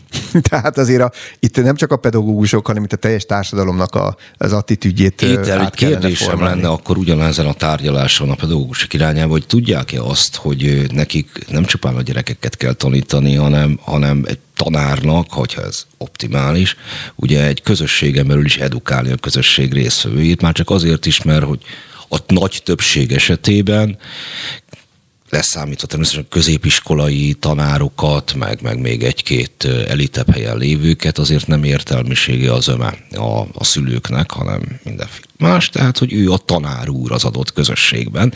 Tehát, hogy egy ilyen, ilyen edukálási feladata is van, hogy erre azért mondjuk készen áll, vagy elgondolta ezt, amikor tanári pályára ment. Hát valószínűleg a többség... Aki... És a tanár úr és tanár, tanár nő természetesen, bocsánat, Igen. csak hogy ez... Igen, tehát aki, aki ezt a hivatást választja, az, az valószínűleg végig gondolja ezt, csak nagyon nehéz megküzdeni azzal a társadalmi fogadtatással, amire egyébként a képzés, tehát a felsőoktatási képzés nem készíti fel a hallgatókat, se a gyerekekkel való viszonylag helyesebb bánásmódot, hiszen egy általános iskola vagy egy középiskola esetében ezek a gyakorló iskolák azért nem feltétlenül a való világot tükrözik. Tehát egy pedagógus meg van arról győződve, hogy én bemegyek lelkesen, fölkészülök és beszélgetek a diákokkal, akkor ugyanazt a lelkes érdeklődést kapom vissza. Fogalmuk nincs, hogy mit kell csinálni a sajátos nevelési igényű, a beilleszkedési, tanulási, magatartási problémákkal küzdő gyerekekkel.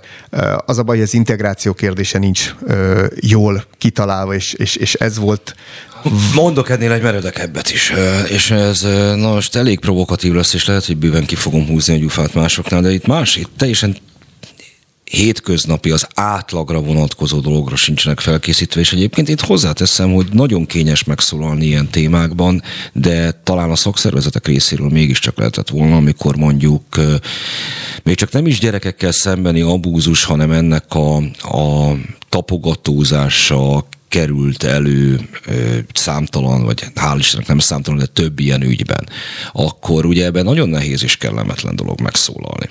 De én egy szakszervezettől még azért mégiscsak aztán a kellemetlen ügyekben is, hogy például inkább felvesse azt, hogy úgy kerülnek ki a tanár, illetve tanítóképzésekből felnőtt emberek, hogy 20 éves két bekerülnek mondjuk egy középiskolás osztályba, amire erre senki nem készítette fel őket. Tehát, hogy ilyenkor ezt azért a társadalomnak megmutatni, hogy emberek, azt lehet, hogy megtanítottuk, hogy hogyan kell szolmizálni meg, mi a periódusos rendszer, de hogy egy 20 éves fiatalnak mit kell kezdeni 16 éves lányok között, eh, azt senki nem tanította meg nekik, se a tanító, se a tanárképző. Ez így van, hát e- ilyen fajta képzést is kellene kapniuk. Tehát én azt gondolom, hogy a felső oktatásban a pedagógus képzés már nagyon-nagyon régen megérett egy alapvető változtatásra és reformra.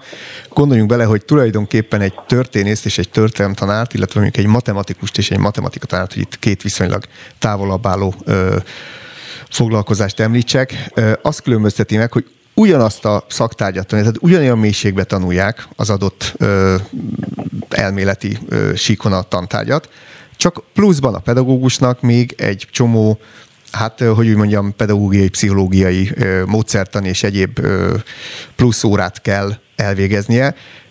Mi azt mondjuk, hogy valószínűleg ennek a képzésnek kellene egy picit visszább szorulnia, és egy sokkal szélesebb, sokkal általánosabb és sokkal gyakorlatiasabb módszertani pszichológiai felkészítést adni a diákoknak. Többek között például akár szituációkban gyakorolni, hogy mit kezd egy pedagógus azzal, amikor mondjuk a hölgyek provokációból mondjuk egy kicsit túl gombolják a blues magukon.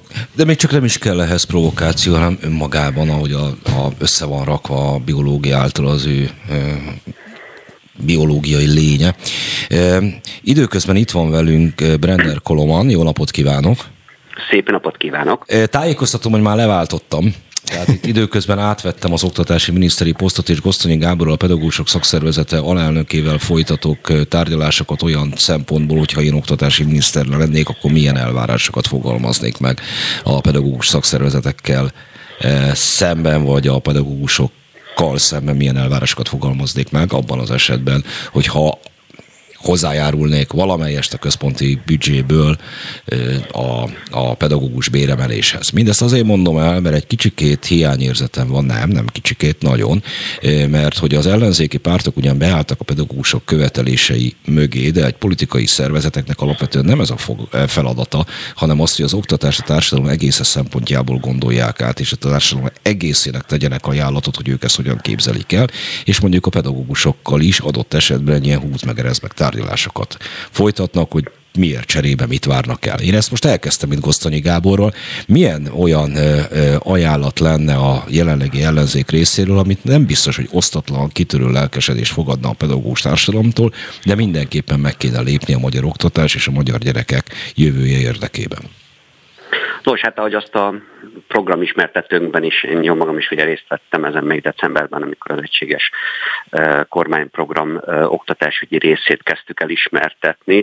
A béremelésen kívül valóban, és az előző gondolathoz is csatlakozva, valóban egy, egy átfogó modernizálásra szóló mind a magyar közoktatás, mind a magyar egyetemi világ különös tekintettel a pedagógus képzésben, az előző gondolatmenettel én, mint volt egyetemi vezető és hát egyetemi oktató is egy, egyetértek abban a szempontból, hogy sokkal gyakorlatiasabb a, a közoktatás és az iskola és a, az egész magyar társadalom realitásaihoz közelítő képzésre lenne szükségünk, de azzal viszont én egy nem értek egyet, amit például jelenleg a Fideszes kormányzat csinált ugye a pedagógus képzésben, hogy a szaktárgyi képzés rovására gyakorlatilag hát egyfajta ilyen lebutítását végezte el a NAT előírásainak megfelelően a pedagógus képzésnek, tehát kis túlzással a tanár, hogyha az előző példánál maradhatunk, meg azért, mert történelmi német szak az alapképzettségem. A tanár az körülbelül annyit tudjon, amit a NAT-ban leírnak neki, hogy ennyit kell megtanítani. Tehát ezzel én nem értek egyet feltétlenül, hogy annyira el kell válnia mondjuk a matematika tudósnak és a matematika tanárnak, azt én elfogadom, hogy valószínűleg más kompetenciákra van majd az adott kollégának részben szüksége, de azt gondolom, hogy az sem jó, amit mondjuk ez sugalna, mert ez konkrétan én emlékszem déken helyettesként, hogy ez azzal jár, hogy mondjuk a természettudományi karon elválasztják mondjuk a matematika tanárokat a matematikus képzéstől, és ilyenkor általában a gyenge képességűek kerülnek a matematika tanárképzésbe. Én ezt nem gondolom jónak. Én ezt azt gondolom, hogy a tudós tanár eszménye az, ami mondjuk a két világháború között mondjuk egy Tébeszbergi felfogást képviselt, és nyilvánvalóan 21. századi formában, de azt gondolnám, hogy a szaktári tudásra nagy szükség van, de kétségtelen tény, hogy a gyakorlatiasabb képzésre is nagy szükség volna, illetve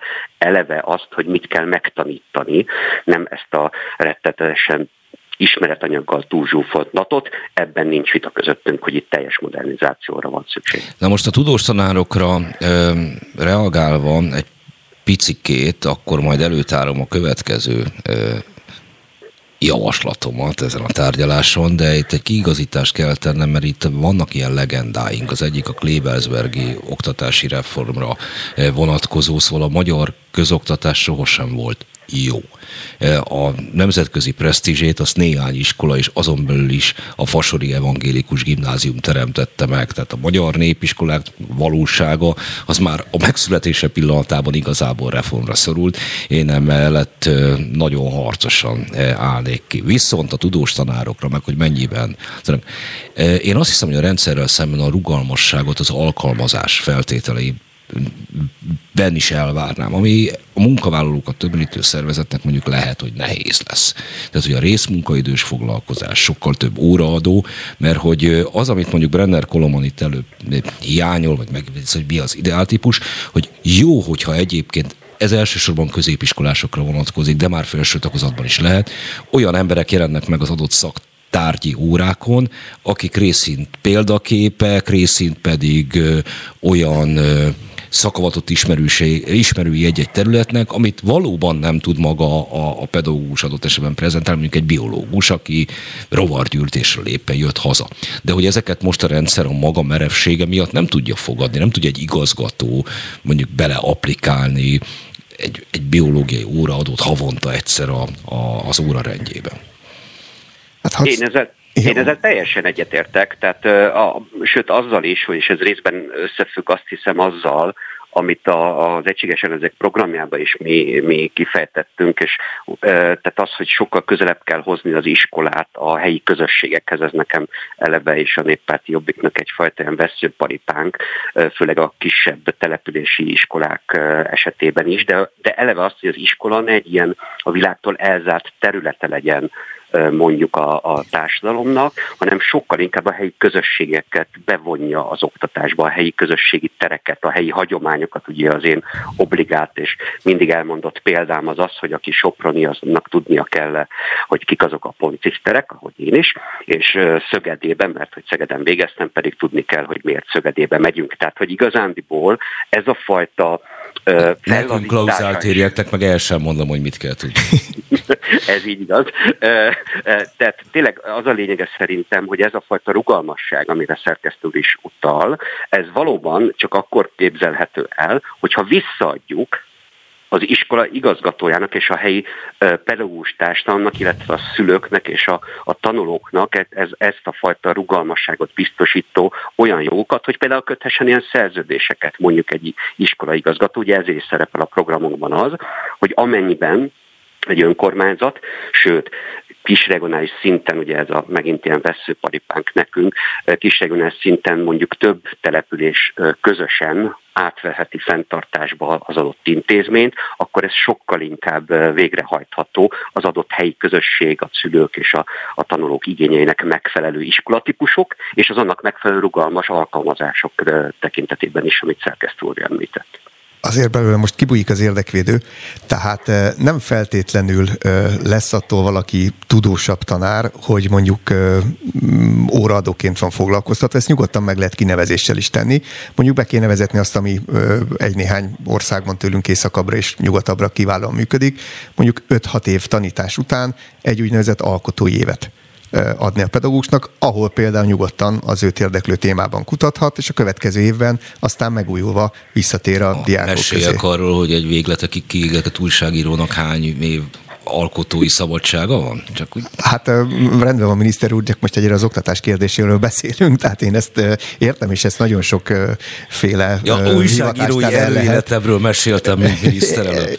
Elhiszem, viszont akkor megint csak egy kicsit az érdekvédő, azért kibújik vele, amit most a Hont miniszter úr hozza-hozza, hogy milyen feltételekhez köti a változást, azért halljunk már valamit egy kicsit azokról az összegekről is, hogy akkor cserébe ezért mondjuk a pedagógusok milyen anyagi biztonság biztonságot kapnak, milyen olyan ö, lehetőséget kapnak, hogy egy valódi értelmiségi léthez megfelelő életet tudjanak maguknak is és a családjuknak is biztosítani, anélkül, hogy mondjuk esetleg másod, harmad, negyed állásba kelljen elmenniük.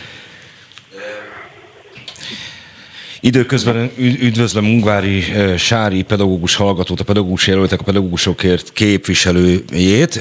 Én most kaptam Gosztonyi Gábortól, a pedagógusok szakszervezeti alelnökétől egy kérdést, erre most megpróbálok tisztességesen válaszolni, közben hallgassa velünk, és akkor ezt még a hátralévő tizenvalány percet eltöltjük itt mindannyian így együtt szép, szépen a társaság.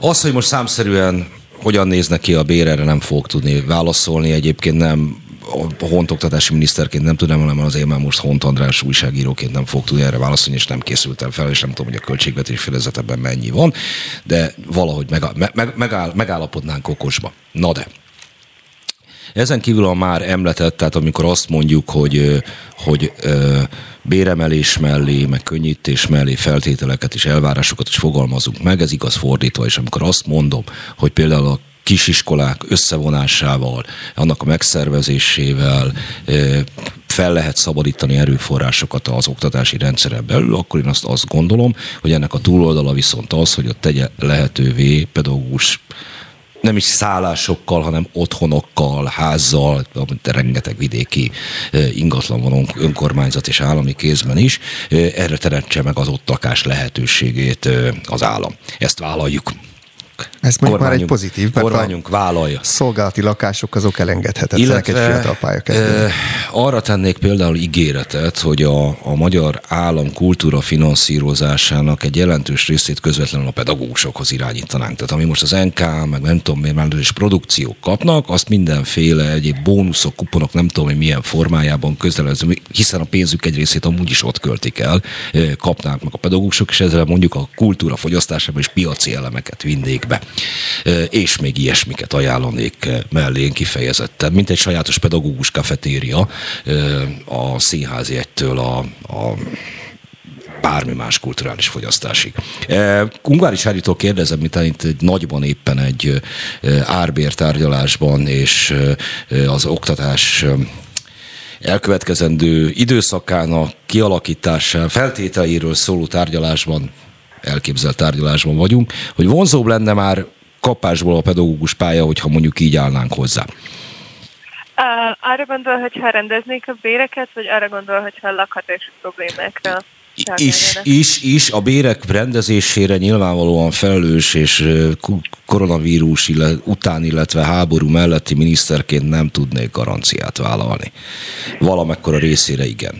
Az, onnan kezdtük még a beszélgetést, nem tudom, fél órával ezelőttről, hogy két részből állna a béremelés, egyfelől a rendszeren belülről próbálnánk felszabadítani forrásokat, másfelől meg nyilvánvalóan a büdzsébe megpróbálnánk innen lefarag, lefaragni valamennyit. Nyilvánvalóan annyi nem lenne, mint amennyit a pedagógusok szeretnének. Hát alapvetően az van, hogy maguk a pedagógus hallgatóknak a jelentős része az már az egyetemi képzés lett kiesik. Már hogy van ennek a pályának egy olyan fajta kommunikációja, nem tudom, hogyha hallgat pedagógus hallgató például most, akkor biztos ismeri ezt a mondatot, hogy te tanárnak mentél, tényleg, minek? Uh, alapvetően így szokott hozzáállni a társadalom. Uh, úgyhogy szerintem az anyagi kérdéseken túl a megbecsültség is egy nagyon fontos uh, szempontja lenne ennek a diskurzusnak. Nagyon jó lenne, hogyha azt tudnám érezni, hogy mások szemében nem váltam hülyévé azzal, hogy tanárpályára szeretnék jelentkezni, és attól, hogy tanár szeretnék lenni. Alapvetően maguk a tanárok is azt mondják a fiatal pedagógus jelölteknek, hogy tanárnak akartok lenni, de minek. Um, szóval itt is van egy ilyen tényező, ami alapvetően nem, nem pont az anyagiakhoz kötődik, hanem sokkal inkább egy ilyen általános uh, vonása a pályának. Brenner Kolomanhoz van még egy kérdésem, aztán őt el is engedem, hogy milyen olyan ötlete, elképzelése van, ami nem anyagi megbecsülést jelent csak, ahonnan ezt az egész műsort két órával ezelőtt indítottunk, amely a tanári pálya presztízsét növeli.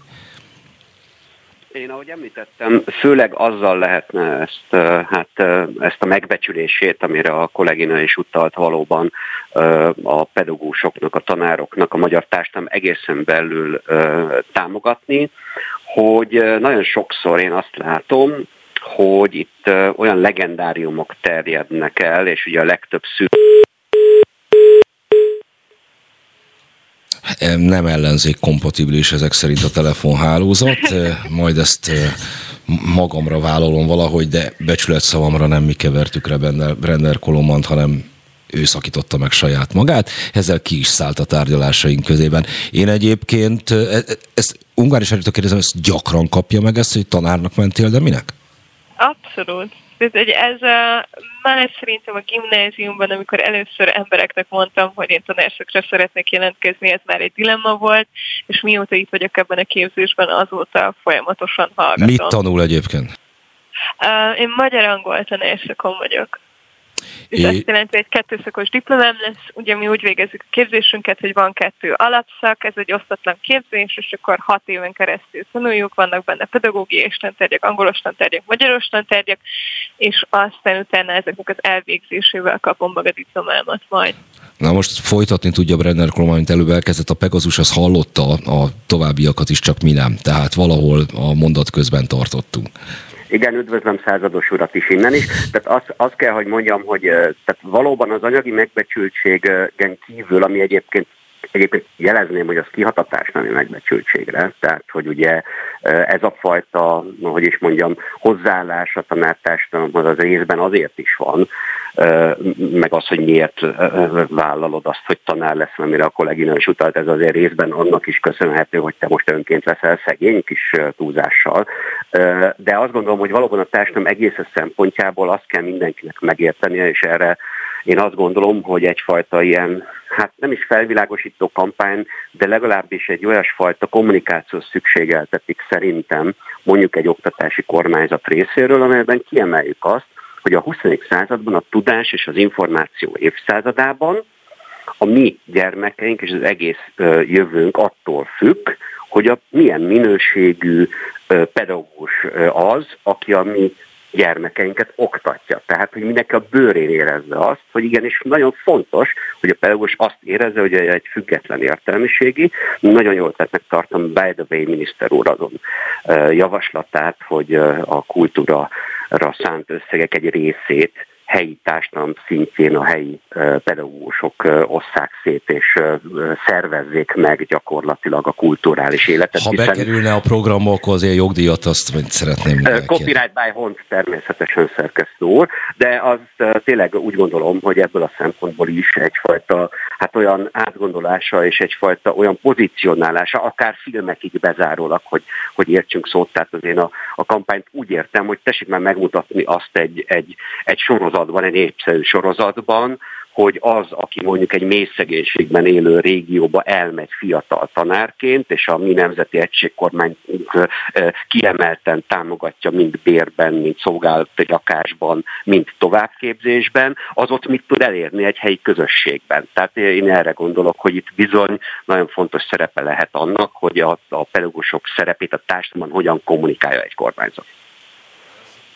Köszönöm szépen Renner Kromnak, itt volt velünk, mi ezt a következő pár percet még kitöltjük itt a többiekkel. Viszont hallásra. Viszont hallásra.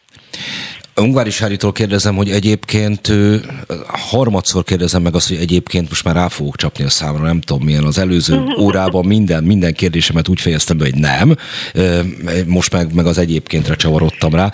Tehát mit lát maga előtt? Gondolom nem azért ment tanár szakra, hogy a tanárszakságot elvégez, nem tanár akar lenni. Igen, alapvetően ezért, hogy, hogy pontosan értsük a helyzetet, itt ez történik, hogy nagyon-nagyon sokan jelentkeznek a tanárszakokra, alapvetően nagyon alacsony pontszámmal lehet ezekre a karokra bekerülni folyamatosan dolgoznak azon most kormányzat felől, hogy tovább butítsák és egyszerűsítsék ezt a képzést, ami gyakorlatilag tényleg szembeköpés a szakmának, hogy most megjelent egy tervezet az ilyen rövid uh, tanárképzésről. Ennek a részleteit azt hiszem, hogy uh, lehet már valahol olvasni, de hogy ezek mind arra mennek rá, hogy minél inkább egyszerűsítsék a képzést. Szóval nagyon sokan bekerülnek ezzel 300, nem tudom, 10 pontokkal, ami, ami azért eléggé alacsony, és aztán utána ezek között valójában nem hogy azt érzékelem, hogy valójában utána, amikor elkezdjük a szakot végezni, akkor csomóan kihullanak. Tehát, hogy már az első évnél elmegy a szaknak az egynegyede, aztán utána tovább és tovább és tovább, és ez nem úgy szűrődik feltétlenül, hogy nem tudom, a legjobb része marad benne, hanem az, aki bírja. És hogy uh, egész egyszerűen sem egy ilyen tudásbeli felkészítés nincs, nagyon különböző helyekről jövünk. Tehát, hogy amit érteni kell még szerintem, hogy a, azok, akik tanárszakra jelentkeznek, azok bizonyítottan a legnagyobb társadalmi hátrányokkal jelentkező egyetemi hallgatói csoportok. Tehát nem azt mondom, hogy hogy ők egy nagyon uh, rosszul érintett uh, csoport lennének, hanem azt mondom, hogy az egyetemi karok közül ide jelentkezik a legtöbb hátrányos helyzetű. És közben itt van ez a képzés, ahol egy relatíve kevés ösztöndíjat kap az ember, nem tudja anyagilag fenntartani, nagyon sokan ezért is mennek el, nagyon sokan amiatt, mert nem tudnak dolgozni, amellett, mert tanul, uh, amellett, hogy tanulnak, mert még mások, nem tudom, négy-öt kreditet kapnak egy tantárgyan, mi általában kettőt, egyet, nullát. És akkor itt történik az, hogy van heti 18-19 De mi, mi, mire kap, milyen, mondja már olyan tantárgyat, amire nulla kreditet kap. Nem tudom felsorolni a tantárgyaimat, de van egy nulla kredites pedagógusi tantárgyaim, amiknek az a lényege, hogy beülök az órára, meghallgatom, levizsgázom, és nulla kreditet kaptam érte, csak el kellett végeznem. Érdekes. Tudom, sajnálom, nem, nem emlékszem pontosan a tantárgyim, és ebben a jó, csak mi pont arról beszéltünk itt Gosztonyi Gáborral előtte, hogy, hogy a, a szaktárgyi ismeretek bővítése helyett, és ezzel nem értek egyet változatlanul Brenner Kolomannal, mert úgyse lehet lépést tartani, tehát inkább kompetenciákat tanulja meg az embernek, hogy 50 évesen is hol nézzen utána annak, hogy az informatikában, vagy a biológiában, vagy éppen a történetkutatásban hol állnak annak a csomó olyan tárgynak kéne részben a presztízsét, részben meg a fontosságát növelni a tanárképzésben, ami most itt mérhetetlen el van hagyagolva. Egy példát mondtunk itt előbb, hogy kellően sikamlós legyen a férfi-női viszony, fiatal tanár, fiatal tanítványok esetében. Senki nem készíti fel a tanárokat. És ezt, ha nulla... Nagyon sok minden Bocsánat, nagyon sok minden más is például hiányzik, hogy nem tudom, nem készíti fel senki a tanárjeleneteket arra, hogy hogyan működik egy iskola, hogy hogy néz ki egy osztályfőnöki óra. Senki soha nem mondta el, hogy hogyan kell naplót vezetni, hogy néz ki a kréta rendszere. Tehát, hogy hogy kikerülnek hatodikban olyan diákok, akik ezeket a, a krétarendszerét javaslom, ne, nem is kell megtanulni, mert ha mondjuk másik kormány jön, akkor annak majd a másik címurája akarja ellopni az egészet, tehát akkor új szisztéma lesz. Erre az például egyébként fel lehetnek a lopás kultúrtörténete Magyarországon, és a magyar felsőoktatás. Ez például lehet, hogy én be is adok valami pályázatot, valami új, új disziplinára. Én azt gondolom, hogy alapvetően olyan tantárgyaknak kéne növelni a számát, amik arra tanítanak, hogy hogyan viselkedjünk gyakorlati szituációkban. És itt most a gyakorlatilasság nem, azt, nem csak azt jelenti, hogy hogyan bánjunk egy gyerekkel, bár igen, az is. De hogyha valaki el, elmagyarázza nekünk, hogy hogyan működnek az egyes intézményrendszerek, az nagyon hasznos lenne. Rengeteget változik például a szakképzéseknek a rendszere. Szerintem azok a tanárszakosok, akik bekerültek 2017-ben, azok közül egy-kettő, hogyha tudja, hogy hogy néz ki ma egy szakiskola, hogy néz ki majd szakközépiskola, mert nem is ezeket a neveket hordják, ezek feltétlenül. Szóval, hogy ezekre a dolgokra fel kéne készíteni, illetve azt gondolom, hogy a legjobb óráim azok mind arról szóltak, hogy például irodalmárként, hogy szöveget hogyan kell elemezni, szöveggel hogyan kell benni. Teljesen mindegy, hogy mi kerül elém, ahhoz biztosítottak egy bázist, hogy arról gondolkodni tudjak, azt tanítani tudjam, és hogy ezt értelmesen be tudjam vinni. És ugyanez van történelemből, a forráselemzésből és egy csomó minden esetében másból. Ezt most azért kell végigszakítsam mély fájdalomra, melyiket nagyon szívesen hallottam volna tovább, és szerintem erre majd, majd valamikor még, ma már több vendégemnek is mondtam, hogy erre sort fogunk keríteni, csak a, jönnek a hírek, az meg egy ilyen nagyon-nagyon-nagyon erős, hogy is mondjam, csak szakmai korlát a mi szakmánkban. Köszönöm szépen Ungvár és Sárinak, hogy itt volt, Gosztonyi Gábornak úgy szintén, hogy Köszönöm, itt volt velünk. Szerintem meg kellően élvezetes és sűrű két órát folytattunk itt egymással. Viszont hallásra.